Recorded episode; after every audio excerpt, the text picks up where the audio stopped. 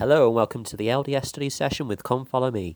This is Series 2, Episode 26, and I'm your host, Matthew Roberts. Welcome again as we join together and study the Gospel. Um, today we're looking at uh, the Come Follow Me materials to finish off the week. We are in uh, January the 20th to January the 26th, uh, which covers 1 Nephi 11 to 15, armed with righteousness and with the power of God. And today we're going to conclude with the study of 1 Nephi chapter 15, verses 1 to 11 which uh, is entitled The Lord Will Answer Me If I Ask in Faith with a Soft Heart.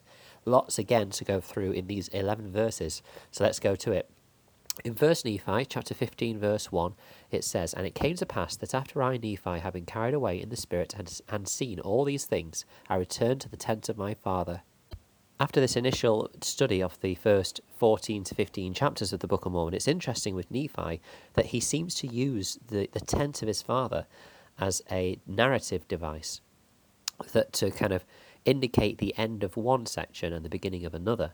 Uh, for example, my father dwelt in a tent. We returned to the tent of my father with the brass, the brass plates. Uh, and now here, him returning to the tent of his father uh, once he had concluded this vision that he had had.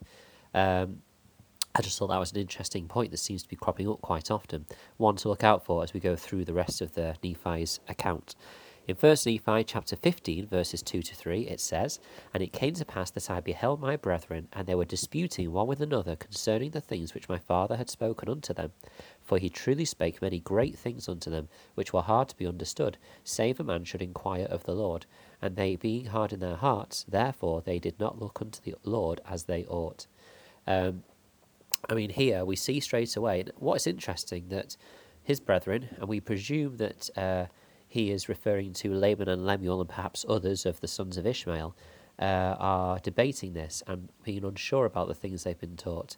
And of course, we understand this is because they have not invited the Lord or the spirits to teach them. They are kind of debating it uh, from an intellectual standpoint or a philosophical standpoint rather than a spiritual. Um, but what I like about this is that it shows that Laman and Lemuel and others were willing to consider the things of the Lord, but they just weren't not getting the message that they had to seek it by study and by faith. Uh, there's a quote by Marion D. Hanks who said this quote, There is no way to understand spiritual truth except through the Spirit of God. Natural ability, brilliance of intellect, training, diligent search are, are all inadequate to give understanding of spiritual things. Lehi tried to teach patience to teach, try with great patience to teach his sons the principles of the gospel, but they would not learn. They were unable to understand because they would not humble themselves and call on the Lord. Close quote. And uh, Ren- Dale G. Renlund also said this quote, Nephi exercised faith in God to accomplish what he was asked to do. In contrast, Laman and Lemuel, being hard in their hearts, did not look unto the Lord as they ought. They seemed to feel that the Lord was obligated to provide answers to questions that they had not posed. The Lord maketh no such thing known unto the, us, they said, but they did not even make the effort to ask. This is the scriptural equivalent of derisive skepticism. Basically, that if people want to know the real truth of things, they need to humble themselves and ask. So many people uh, debate and argue and criticize the Book of Mormon, but they do not ask the Lord if it is true. Once they go about that effort in faith, they will actually find that maybe they will receive that answer. But without that search, it can't happen. I think that Nephi's uh, reaction in verse 4 is quite understandable. He says, And now I, Nephi, was grieved because of the hardness of their hearts, and also because of the things which I had seen, and knew that they must unavoidably come to pass because of the great wickedness of the children of men. He, don't forget, he has just seen a lot of things like that we've that we've talked about already, but he's also seen the fall of his his seed, that his people will eventually be be destroyed, and they'll be destroyed by the seed of his brethren.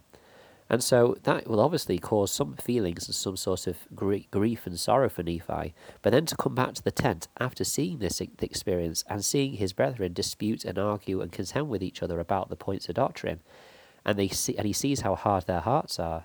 It, it begins here. This is the start of what will be his own civilization falling. Of course, his own seed will become, um, uh, will cause that uh, that destruction because of their choices. But to think that you know from this humble beginning of these few, these few brothers, then leads to these great nations, and one the fall of his seed, you know, will be quite grieving to him. And then in verse 6 it says, And it came to pass that after I had received strength, I spake unto my brethren, desiring to know that them the cause of their disputations. So he was actually, uh, you know, overcome with, with exhaustion and sorrow. And what's interesting is if you look in Moses chapter 1, verse 10, and Joseph Smith history, uh, verses 20 and 48, we see experiences of Moses and Joseph Smith, which I won't read right now, but they are in the footnotes of this verse, uh, where they have seen this great uh, spiritual experience. They've had this great teaching from on high, and then they've had to kind of rest and recuperate after this. And it seems that Nephi seems to be going through this kind of same process as well. So it was probably some time before he then spoke to them and asked them about their discussions. In verses 8 to 9, Nephi says, And I said unto them, Have ye inquired of the Lord? And they said unto me, We have not, for the Lord maketh no such thing known unto us. Again, ref- referring to what uh, Elder, Elder Renlund said, they hadn't even asked, uh, but they just presumed that the Lord would make these things known because they, he, he was obligated. Delbert L. Stapley said this quote, Now, my brothers and sisters, if there are any doubts in your hearts about your leaders or this church being true, again I would ask of you, have ye inquired of the Lord? I am sure if you ask sincerely and with real intent that the Lord will manifest the truth of it unto you there will no longer be any doubt, for God can bear that you that witness through the Holy Ghost, which power all of us should seek. Close quote. So, again, this seeking and asking with faith and searching through the Spirit is necessary. Without this, the questions that we have that will arise in our lives about our faith will not be sufficiently answered by the Spirit. And if they're not answered by the Spirit, no one can really help us to know the truth of it many people will have questions, and having questions is not a bad thing. I myself have had questions about my faith, about relative aspects of the gospel and, of, and points of doctrine and church history. But it's when I've re- understood and realized that if I can ask in faith and have the humility to ask with a soft heart, I can then find those answers. I can see other people who have had those same questions as I and just cast it, cast their belief aside because they don't they don't take this lesson into heart that they can find out through the Lord in his timeline and his time frame those answers. And this leads us straight on to 1 Nephi fifteen eleven, where it says, where Nephi says, Do ye not remember the things which the Lord have said?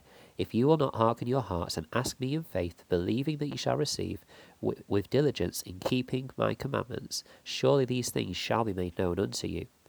This is vital. There are four things picked out here that I can see that we need in order to truly find the truth of something by the Spirit. We need to have a soft heart, so humility, to accept whatever answer the Lord gives us and follow it.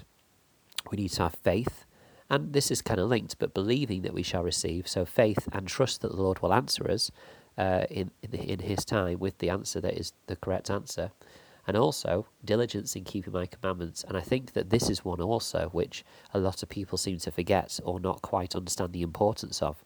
That that living right, living worthy of the Spirit to be able to enter into our hearts is vital to receive those answers by the Spirit. If we have questions about things and then start to make decisions decisions in our lives that distance us from the Spirit, then of course we are not going to receive that answer. Uh, but of course, at that point, it's too late. That person has started to lose the promptings and the whisperings of the Spirit to keep them close to the Saviour, and they start to become hard of hard in heart. Uh, Sister uh, Barbara Thompson, is it Barbara Thompson? Uh, in October 2011, in a talk called Personal Revelation and Testimony, yep, Sister Barbara Thompson said this quote: "The way to receive personal revelation is really quite clear. We need to desire to receive revelation. We must not harden our hearts. And then we need to ask in faith, truly believe that we'll receive an answer, and then diligently keep the commandments of God. Following this pattern does not mean that every time we ask a question of God, the answer will immediately appear with every detail of what to do. However, it does mean that if we diligently keep the commandments and ask in faith, answers will come in the Lord's own way and in His time. Close quote. Again, this is a vital part of this process we need to recognize that the answers generally will not come always straight away. Sometimes they will, if that is the Lord's will. But I've seen in my life where there's times I've not received that answer straight away. But it's what I do after I ask that will mean will determine whether I get the answer or not. If I keep obe- obedience in the commandments and keep striving to find that answer, that answer will come. I know of that. I've seen it in many people's lives of my own. But I also know that if we ask don't receive that answer straight away and then distance ourselves from the Lord because we haven't received the answer instantly, we are less and less likely to receive that answer. Uh, so, you know, clearly this is what happened here with Laman and Lemuel as they continue through their journey. Thank you for sharing this study today. I hope that you've learned something. If there's something you'd uh, like to share that you've been studying, please do so at Matt S. Roberts90 on Twitter or email ldsstudysession at gmail.com. Once again, thank you for sharing your time, and until we meet again.